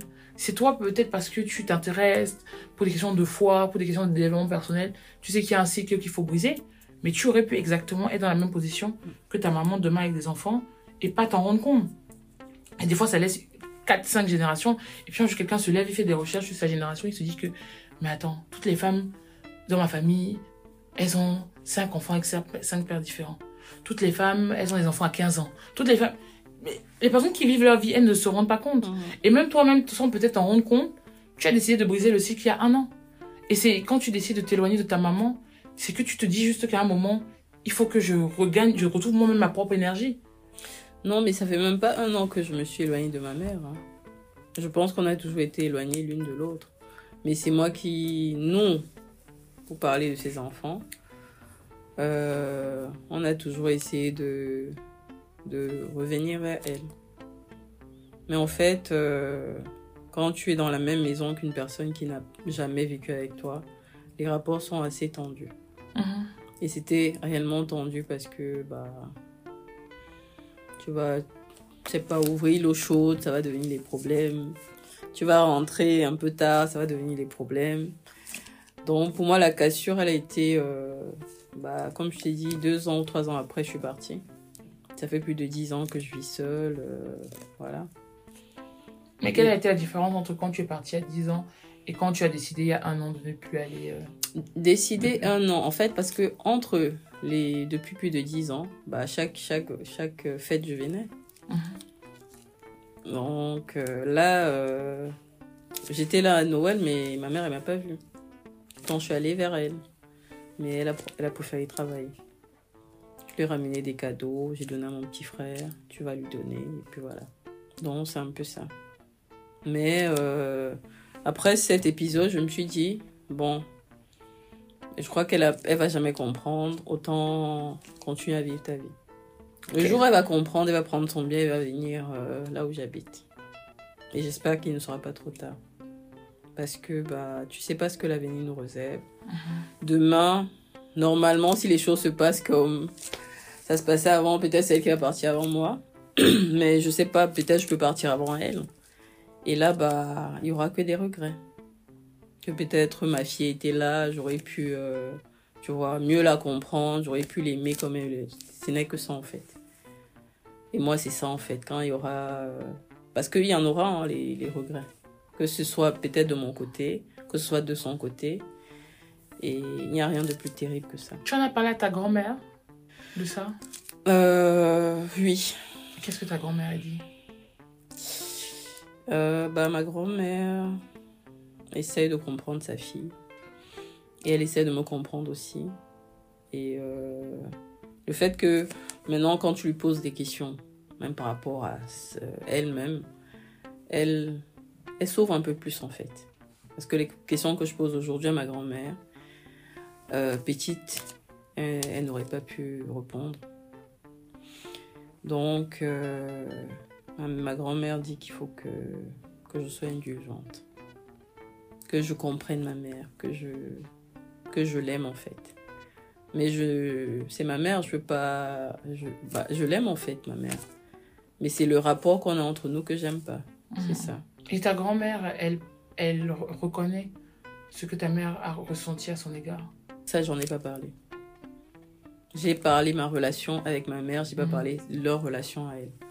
Ce que moi, j'essaye de faire, du moins, que quand ils se parlaient pas, je parle à ma mère, fais la paix avec ta mère, je parle à ma grand-mère, fais la paix avec ta fille, et elles se reparlent.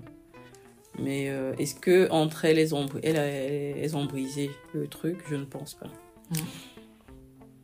Ce qui fait que, bah, en fait, le truc, c'est que moi, je suis pas. C'est la première fois que je, je parle de, de, de mon vécu, même à mes copines, même celle qui était là, elle n'était pas au courant. C'est te dire que, voilà, je, je suis pas le genre de fille à ressasser, en fait, le passé. Donc. Les euh, personnes qui ont un fort caractère, ou les personnes sur qui on s'appuie, disent souvent euh, Je ne suis pas le genre à ressasser le passé, je ne suis pas le genre à me plaindre, je ne suis pas. Et ces personnes mettent plein de choses dans une boîte, et un jour la boîte explose. C'est ça. Peut-être c'est ça a explosé. Hein. Je pense que peut-être depuis un an là, le fait que bah en fait, euh, tu, tu apprends des trucs où euh, elle s'est fait es- escroquer par un homme et tout, euh, au déprimant de ses propres enfants par rapport à un terrain où elle est partie construire et au final la maison ne lui appartient pas. Bah, ça fait mal. Parce que je te dis, euh, en fait, ça, rien n'a changé en fait. Donc peut-être c'est là que justement le déclic a été, bah écoute, vis ta vie. Mais euh, on ressent tous, tous la même chose. Et c'est dommage. Et qu'est-ce que vous vous dites pour tous que vous allez vous préférer Bah, chaque, suivre le cours de votre vie chacun vit sa vie en fait. Chacun vit sa vie. Mais euh, on, est, on est triste. Parce que moi, je suis triste de la relation que j'ai avec ma mère en fait. J'aurais aimé être euh, peut-être fusionnelle comme ta mère et toi. J'aurais aimé que ma mère puisse euh, s'intéresser un peu plus à ma vie. J'aurais aimé que bah qu'elle soit plus présente en fait. Des fois, les gens disent que quand on a un enfant, des fois, les mamans se révèlent. Peut-être. Pour l'instant, c'est pas le cas et justement, j'ai aussi cette peur par rapport à, à ça, devenir mère, parce que je me dis peut-être que sans le vouloir, bah le cycle va continuer, tu vois. Peut-être que tu Euh, devrais voir un, un psy qui va t'accompagner sur cette transition de, de comprendre ton histoire, de faire la paix avec ton histoire. Peut-être que le psy aussi, le psychologue, pas le psychiatre, va te permettre de, de poser plein de mots sur ce que tu ressens. Ouais. Euh, je me dis aussi. Voilà, et te donner de, de la vision. En tout cas, j'ai pas vu de psychologue, mais je, je voyais une hypnothérapeute parce que bah tout ça chamboule mon sommeil ou euh, bah, je dors mal et euh, ça va ça va nettement mieux par rapport à par rapport à ces mots à elle. En plus, c'est une ancienne prof à moi, donc euh, il y a un peu cette intimité où elle me connaît un peu euh, un peu personnellement. Du coup, c'était un peu plus facile d'aborder le sujet et de pouvoir euh, parler de la relation, hein, Mhm. la relation avec euh, ma mère et tout. Donc, c'est un peu ça. Est-ce que tu te sens mieux là? Je suis soulagée d'avoir parlé. Mhm. Est-ce qu'il y a des choses que tu aimerais partager avec, euh, avec euh, nous encore? Je pense que pour une première fois, c'est déjà pas mal. Peut-être il y aura une suite. Pour un savoir. ces- euh, Voilà, où j'en suis, mhm. ce que je deviens, on verra. En tout cas, je te remercie de m'avoir donné la parole, de d'avoir euh, m'avoir laissé m'exprimer. Ça, ça enlève en fait un poids en moi et, et ça m'a fait du bien de parler. Merci beaucoup. Alors, euh, je vais partager des tips que Mylène Muller euh, donne, euh, trois conseils gagnants pour une relation mère et fille harmonieuse. Pas, spécialement par rapport à ton histoire, mais par rapport à, petit degré ou grand degré. Et je pense que les personnes pourront le trouver sur Internet. La première des choses, enfin une des choses qu'elle dit, c'est une relation mère et fille, ce qu'il ne faut pas faire. La première des choses, c'est vouloir tout contrôler et diriger sa vie en considérant que qu'elle est encore notre petite fille, notamment la maman. Si je rencontre une femme devant moi, je ne peux pas attendre qu'elle fasse les choses d'une fille de 5 ans. Euh, N'utilise pas l'eau trop l'eau chaude. Fais attention, toi. en fait, tu as déjà tes propres mécanismes d'adulte, quoi. Euh, ce qu'il ne faut pas faire, c'est être régulièrement dans la critique et les reproches, donner sans arrêt des conseils avec notre propre filtre et selon nos propres expériences. Transférer nos peurs, nos croyances, nos désirs et nos rêves inassouvis sur notre fille. Euh, L'étouffer par notre amour en lui demandant une présence sans faille. Perdre la complicité et, le fun. Bon, ça peut paraître évident, mais c'est pas toujours évident sur le quotidien. Sur le, quotidien. euh, et donc, euh, cette personne qui est une mère de famille euh, dit que si la relation mère-fille que vous vivez en ce moment ne vous satisfait pas, alors il est important de vous rendre compte que vous êtes entièrement responsable. La notion de responsabilité. Tu es responsable si ton histoire pèse sur toi. Parce que tu ne peux qu'avoir de responsabilité sur cette histoire. Ta mère est responsable de, de ton éloignement. Du fait aussi que tu puisses poser des questions et que tu te sentes mal. Mm. Elle, elle est responsable. Donc il faut qu'elle se pose la question. Pas- Enfin, chacun a sa responsabilité. Le deuxième conseil, c'est de prendre soin de soi. De la même manière que j'essaie de le faire. Il faut que ta mère aussi, elle se questionne sur elle. C'est comment être mieux, comment euh, soigner mes blessures pour que la relation avec mes enfants soit meilleure, que je puisse avoir des petits-enfants, être sereine, qu'avec ma mère, ça puisse bien se passer et que je puisse trouver un homme qui ne me fait pas rentrer toujours dans le même cycle. Il faut en être conscient. Ensuite, euh, le troisième euh, conseil, euh, c'est que elle invite la mère, en tout cas comme la fille, à donner son amour de manière inconditionnelle. Le vrai amour, quand il est sincère, ne ment pas. Ce n'est pas un amour, je fais ça parce que, voilà, on dit, euh, je crois à l'église, euh, l'amour est patient, l'amour est, est, est généreux, il n'a pas d'ego. C'est un moment, il faut baisser. Comme tu disais tout à l'heure, j'ai baissé le cœur quand j'étais avec, euh, avec, mon, avec mon gars.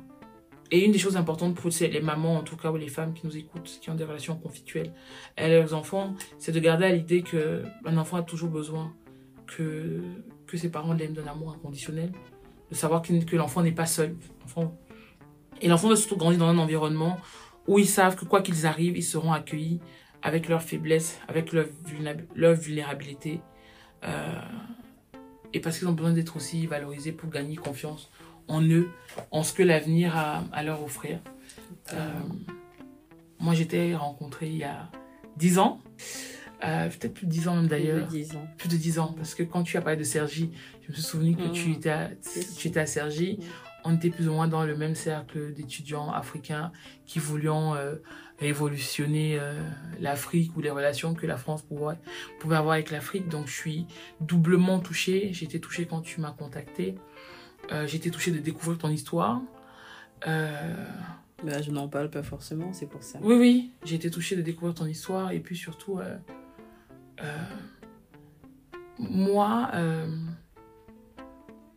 quand je te voyais, je, je voyais une personne, euh, avec le recul d'ailleurs, hein, avec une, une personne complexe. J'avais du mal à.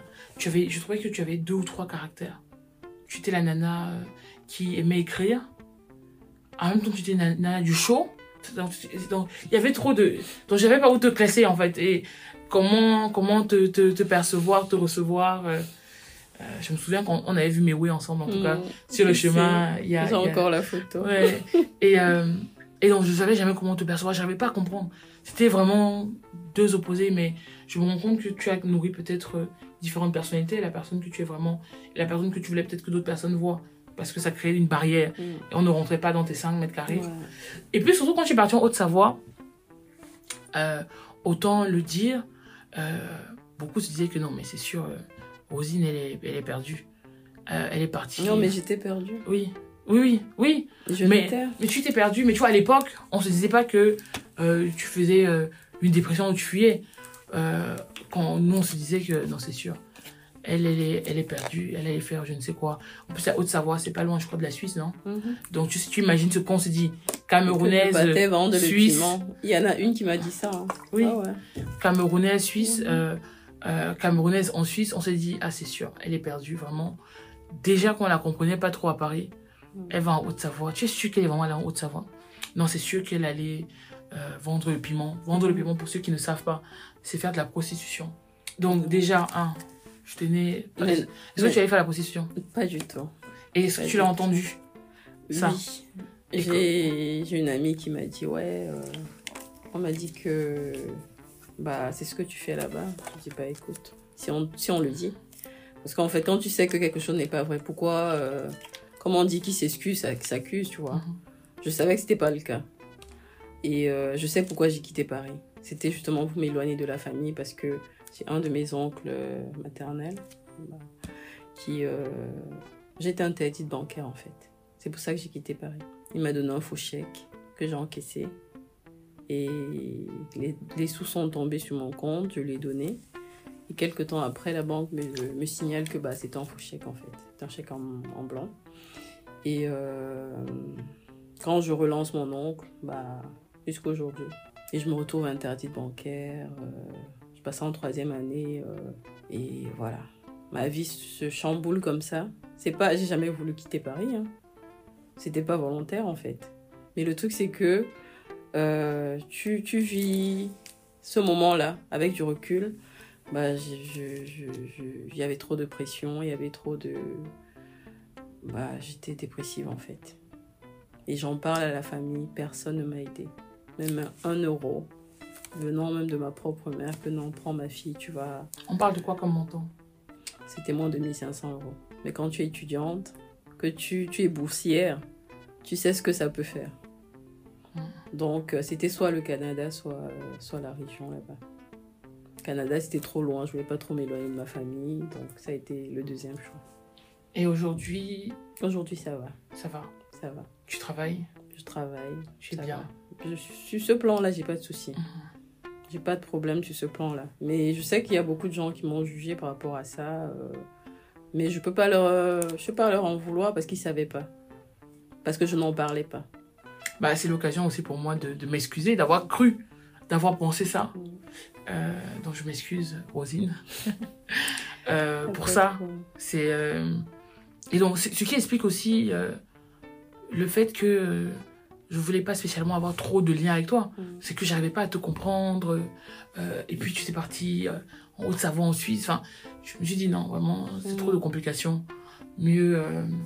Non, mais c'est tout à fait normal. hein. C'est quand, quand tu es une personne qui prend sur toi, qui et tu subis parce que honnêtement, on savait que mon oncle il faisait des coups, des coups comme ça. Mais de là à faire c'est un membre de sa famille, moi j'aurais jamais pensé, tu vois. Donc quand ça m'arrive à moi, c'est là que je réalise qu'en fait il avait déjà proposé à d'autres membres de la famille qui ont compris que c'était le fait, comme on dit. Et moi, j'étais la victime, en fait. Parce que, bah, si tu viens, que je te considère comme ma personne, tu viens, tu me dis, et, et si j'ai un souci, est-ce que tu peux encaisser le chèque pour moi? Je sais pas pourquoi je vais te dire non, en fait. En plus, venant d'un membre de ma famille, je me dis, bah, si ça avait été l'inverse, il aurait fait pareil pour moi, tu vois. Donc, ça, en fait, c'est ça qui s'est passé, en fait. Et comme j'ai pas eu le soutien familial, parce que non seulement il y a eu ça, mais en plus il mentait auprès de la famille en disant que j'étais sa complice. Tu vois Comment toi-même tu vas être complice de, de ça en fait pour te retrouver interdit bancaire? Donc je me suis sentie pas comprise et j'ai eu une opportunité par une amie qui, qui était déjà dans la région et c'est comme ça que je suis partie. J'ai arrêté les études comme ça et euh, grâce à Dieu, je suis arrivée. J'ai même pas fait un mois, j'ai trouvé le boulot euh, à Genève. Et c'est comme ça que j'ai pu payer mes dettes. Et, mais j'ai décidé de rester dans la région. Parce que de toute façon, étant ici à Paris, c'est pas comme si euh, toute ma famille qui est ici me à grand chose en fait. mhm. Donc c'est c'est comme ça que j'ai pris mon envol et je suis partie. D'accord. Euh, Qu'est-ce que tu diras Qu'est-ce que tu veux dire à ta fille? Ta prochaine, ta fille que tu auras demain? Bah, à ma fille, euh, j'aimerais juste lui dire que qu'elle sache que bah que qu'elle est aimée, qu'elle a été désirée et qu'elle pourra toujours compter sur moi. Et je vais essayer d'être une, ma- une mère différente de ma mère. Je vais pas euh, l'acculer et tout, mais voilà. C'est genre, tu sais, et comme avec mes sœurs, elles savent que si elles ont besoin, je suis là. Mais chacun a son. Chacun. C'est un peu à distance en fait. Mhm. Non, c'est ça. À toutes les filles qui se, toutes les filles, toutes les femmes, tous les garçons qui se reconnaissent dans ton histoire, qu'est-ce que tu as envie de leur dire? De pardonner et d'avancer. Parce que. De parler aussi. Parce que je sais que. Peut-être que j'avais parlé plus tôt. Ça aurait été peut-être différent. Je me dis, hein. Mais après, avec le vécu que j'ai eu aussi, euh, j'avais pas trop droit à la parole en fait. Mhm. Parce que même, euh, tu sais comment ça se passe. En tout cas, moi, euh, dans mon enfance, dès que tu parles, on te tape. Mm. Tu parles quand, quand on te parle. Tu réponds quand on te répond. Quand on te parle, tu vois. Mhm. Du coup, c'était la bastonnade. On te parle, tu réponds pas, c'est la bastonnade. Donc, en fait, au final, tu savais même pas quand il fallait parler. Mm. Donc, c'est un peu ça. Il faut parler, il faut, euh, il faut dire les choses. Ça libère, ça fait du bien. À tes frères et sœurs, qu'est-ce que tu aimerais leur dire? Qu'on soit différent, de... que nos rapports soient différents de, de, de ce qu'on a connu. Qu'on soit soudés, qu'on puisse euh, compter les uns sur les autres et qu'on puisse euh, bah, pardonner à notre maman. Parce que la frustration, là, elle est, elle est énorme en fait. Et moi, je sais que là, quand je vais sortir d'ici, j'aurai euh, un poids en moins par rapport à quand je venais en fait. Mhm. Donc je pense que c'est important de pardonner. Et d'essayer de la comprendre aussi. Parce que au final, j'ai l'impression que nous aussi, on ne la connaît pas. euh, Comme... En fait, on se plaint d'un truc. Et au final, peut-être nous-mêmes aussi, on fait pas plus d'efforts que ça pour essayer de la comprendre. Comprendre pourquoi elle est comme ça maintenant, tu vois. Et c'est un peu ça. Merci Rosine. Merci à toi. Merci beaucoup. Je Euh, t'en prie. Alors, chers auditeurs, nous voilà à la fin de cet épisode Si Maman m'avait dit, euh, en compagnie de Rosine. J'espère que ces mots, son histoire, vous apporteront un peu plus de lumière dans votre vie. Je ne sais pas si vous écoutez l'épisode en voiture, euh, au sport ou à la maison. Mais j'espère que, en tout cas, euh, ces mots, euh, vous les porterez aussi loin. Et que si vous avez des personnes qui vivent euh, ou ont vécu ce type d'his- d'histoire, vous pourrez leur prêter votre oreille, toujours sans jugement, avec beaucoup d'empathie. N'hésitez pas à nous donner vos feedbacks via notre compte Instagram ou en commentaire via le hashtag si m'avait dit ou aussi sur mon compte Facebook ou sur Twitter. Toujours avec le même hashtag si maman m'avait dit. Et euh, je passe euh, le micro. Vous êtes déjà habitué euh, au docteur Steve Mukam et à Herman comme qui vont nous parler de, du Covid-19. Et d'ici là, we keep in touch et à très vite. Merci beaucoup, Diane Audrey. Alors, chers auditeurs, chers amis, nous sommes de retour avec le Dr Steve Mokin pour parler de la pandémie du Covid-19. Alors aujourd'hui, le Dr Steve va nous parler de son expérience en tant que personnel de santé qui a été infecté par le Covid-19. Alors docteur, vous avez été infecté par le Covid-19 au départ. Comment l'avez-vous euh, suspecté? Déjà, Eman, euh, je travaille bien sûr dans un hôpital et au sein de la formation sanitaire, nous recevons chaque jour des patients en consultation et j'avais reçu particulièrement ce jour un de mes aînés ou alors un de mes collègues, je préfère dire c'est ainsi, qui présentait des symptômes de fatigue, de fièvre et de mal de tête très intense qui était vraiment persistante. Donc il était venu, bien sûr nous étions protégés, il avait son masque, moi j'avais tout mon équipement, tout mon équipement de protection, mon masque, ma casaque et tout le reste. Donc je l'ai examiné, je l'ai consulté et chez lui j'ai suspecté qu'il pouvait avoir une un début d'infection Covid-19. C'est ainsi donc que j'avais demandé à ce qu'il puisse faire son test il a réalisé son test de Covid-19 qui est revenu positif directement parce que l'hôpital où je suis n'était pas un centre de prise en charge au moment donné. Donc il avait été référé vers un centre de prise en charge immédiatement après le diagnostic qui avait été posé le même jour. Huit jours plus tard, je me suis rendu compte que j'ai commencé à développer une fatigue très intense, véritablement, Eman. On sent une différence. Cette fatigue, elle est très importante. Donc, j'ai développé une fatigue et une fièvre également très importante. Je faisais des fièvres à 39, à 40, qui ne cédaient véritablement pas. Directement, j'ai suspecté que ce patient m'a infecté. Rapidement, je suis allé au niveau d'un test. Rapidement, je suis allé pour faire un test de dépistage. Premièrement, un test de dépistage rapide au sein de notre hôpital qui est revenu positif. Directement, j'ai été amené au centre de prise en charge, celui de l'hôpital central. À ce moment-là, j'ai vu un de mes collègues qui m'a fait une réévaluation. Il a pris mes paramètres, il a demandé mes antécédents médicaux. Et comme je présentais très peu de symptômes et je n'avais pas d'antécédents médicaux contributifs, donc je n'ai pas de diabète, je n'ai pas d'obésité, je n'ai pas d'hypertension et j'avais une bonne saturation, c'est-à-dire lorsqu'on prenait ma saturation, elle était très bonne. J'avais été classé comme euh, infection Covid-19 euh, léger. Donc j'avais été mis comme euh, patient à traiter à domicile. Alors docteur, une fois votre test confirmé, comment avez-vous euh, été pris en charge? Vous avez mentionné euh, tout à l'heure que vous avez été mis à domicile. Euh, Qu'est-ce qui a été fait de plus pour vous conduire vers une guérison? Déjà, Eman, comme je le disais, après la réalisation de mon test qui était revenu positif, j'avais été classé comme patient à forme légère, donc j'ai été autorisé à suivre mon traitement à domicile. J'avais été mis sous traitement à la maison, un traitement que je prenais chaque jour, qui avait été fait à base d'antibiotiques, à base d'antagiques aussi pour baisser la fièvre. J'avais également des supplémentations, supplémentations en vitamine C, des supplémentations en zinc. Comme je disais dans les épisodes précédents, toute cette supplémentation nous aide à booster véritablement notre système immunitaire pour pouvoir répondre à cette infection afin que notre organisme puisse l'éliminer plus rapidement. Donc, une fois à la maison, j'étais confiné uniquement dans ma chambre, je ne sortais pas. L'avantage que j'avais, c'est que où je réside, ma, ma chambre était à l'extérieur, dont les autres membres de la famille n'avait véritablement pas accès à moi. Déjà, j'avais interdit à mes parents d'avoir accès à moi parce que j'ai des parents qui sont diabétiques. Donc, connaissant le risque qui les exposait, donc j'avais interdit toute communication entre eux et moi et toute visite à domicile.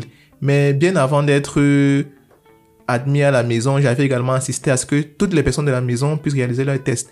Donc tous les membres de la maison ont réalisé leurs tests qui est revenu négatif et on avait scindé la maison. J'étais de mon côté, ils étaient de leur côté. Après la disparition de, de vos symptômes, avez-vous directement repris euh, avec le travail? Déjà, j'ai été prise en charge à la maison pendant une durée de 14 jours. C'est-à-dire, à partir du moment où j'ai été mis sous traitement, jusqu'à disparition des symptômes, on pouvait compter dans les 10 jours, mais je devais attendre encore pour pouvoir remplir tous les 14 jours qui sont obligatoires lorsqu'on suit un traitement à domicile. Donc après ce traitement de 14 jours, je suis allé faire mon test de contrôle qui est revenu négatif. Euh, j'ai encore dû patienter 3 jours à la maison avant de reprendre le travail. Mais là, c'est parce que j'ai juste bénéficié d'une faveur du patron qui a demandé à ce que je puisse encore rester à la maison. Mais sinon, après 14 jours, on peut reprendre le travail. Mais moi, j'ai attendu 17 jours avant de reprendre le travail. Concernant la stigmatisation euh, autour du COVID-19, Docteur, est-ce que vous avez un mot pour, euh, pour ces personnes qui ont peur d'être euh, vues autrement s'ils sont testés positifs au coronavirus? C'est vrai qu'à partir du moment où on est testé positif, chez beaucoup de personnes, s'installe rapidement une angoisse et une peur, mais surtout une peur vis-à-vis -vis du regard des autres. Mais cela ne doit pas vous bloquer ou alors vous empêcher de suivre au traitement parce que lorsqu'on est testé positif, on doit informer les membres de notre famille ou des personnes avec qui on était en contact que nous avons été testés positifs. Ceci dans le but de tracer toutes les personnes contacts et les amener à faire également leur test. Donc ne voyons pas ça comme une fatalité, comme euh, un coup du mauvais sort. Non, on peut être infecté par divers moyens. On peut être infecté parce qu'on a à un moment donné relâché avec les mesures barrières. On peut être infecté quelquefois parce qu'on a été à un événement et on n'a pas respecté ces différentes mesures de distanciation. Donc à ces personnes-là qui sont testées positives, ce que je recommande déjà, c'est d'informer les personnes qui leur sont proches, c'est d'informer les personnes avec qui ces personnes ont été en contact. Une fois que vous le faites, ces personnes doivent réaliser les tests de dépistage également pour être sûr qu'elles à leur tour ne sont pas infectées par le coronavirus. Une fois que cela est fait, vous devez être pris en charge par un médecin qui va faire une évaluation complète de votre état de santé, qui va déceler vos antécédents médicaux, qui va vous mettre sur traitement et qui va vous classer. C'est très important d'être classé parce que suivant les différentes formes, vous pouvez être classé comme patient léger, comme je l'ai été, ou modéré, ou alors sévère si vous avez des symptômes comme une difficulté respiratoire ou une gêne à l'expiration. Donc là, c'est quelques conseils que je peux donner donc, n'ayez pas peur et, dites-vous bien que lorsque vous êtes sur traitement, vous avez plus de chances de guérir et de sortir de là sans séquelles. Docteur Steph, avez-vous été vacciné? Non, je n'ai pas encore été vacciné pour la simple raison que j'ai été infecté par le Covid-19 il y a deux mois. Donc, selon le protocole, je dois attendre six mois avant de me faire vacciner. Mais déjà, tous les membres de ma famille, ceux qui habitent avec moi, ont tous été vaccinés la première et la deuxième dose. Donc, je recommande vivement à nos auditeurs et à toutes les personnes qui nous suivent de se faire vacciner. Parce que si tout le monde se fait vacciner, ou alors la majorité des personnes se font vacciner, nous aurons une immunité collective assez importante et ainsi réduire la propagation du, du virus et sa circulation au sein de notre communauté. Merci beaucoup, Dr. Steve, pour ce témoignage. Chers auditeurs, chers amis, nous voici donc à la fin de nos épisodes sur le COVID-19, powered by Free Press Unlimited, qui a souhaité à sa manière contribuer à la réponse africaine face à la pandémie du COVID-19. D'ici là, on se dit à bientôt. Au revoir.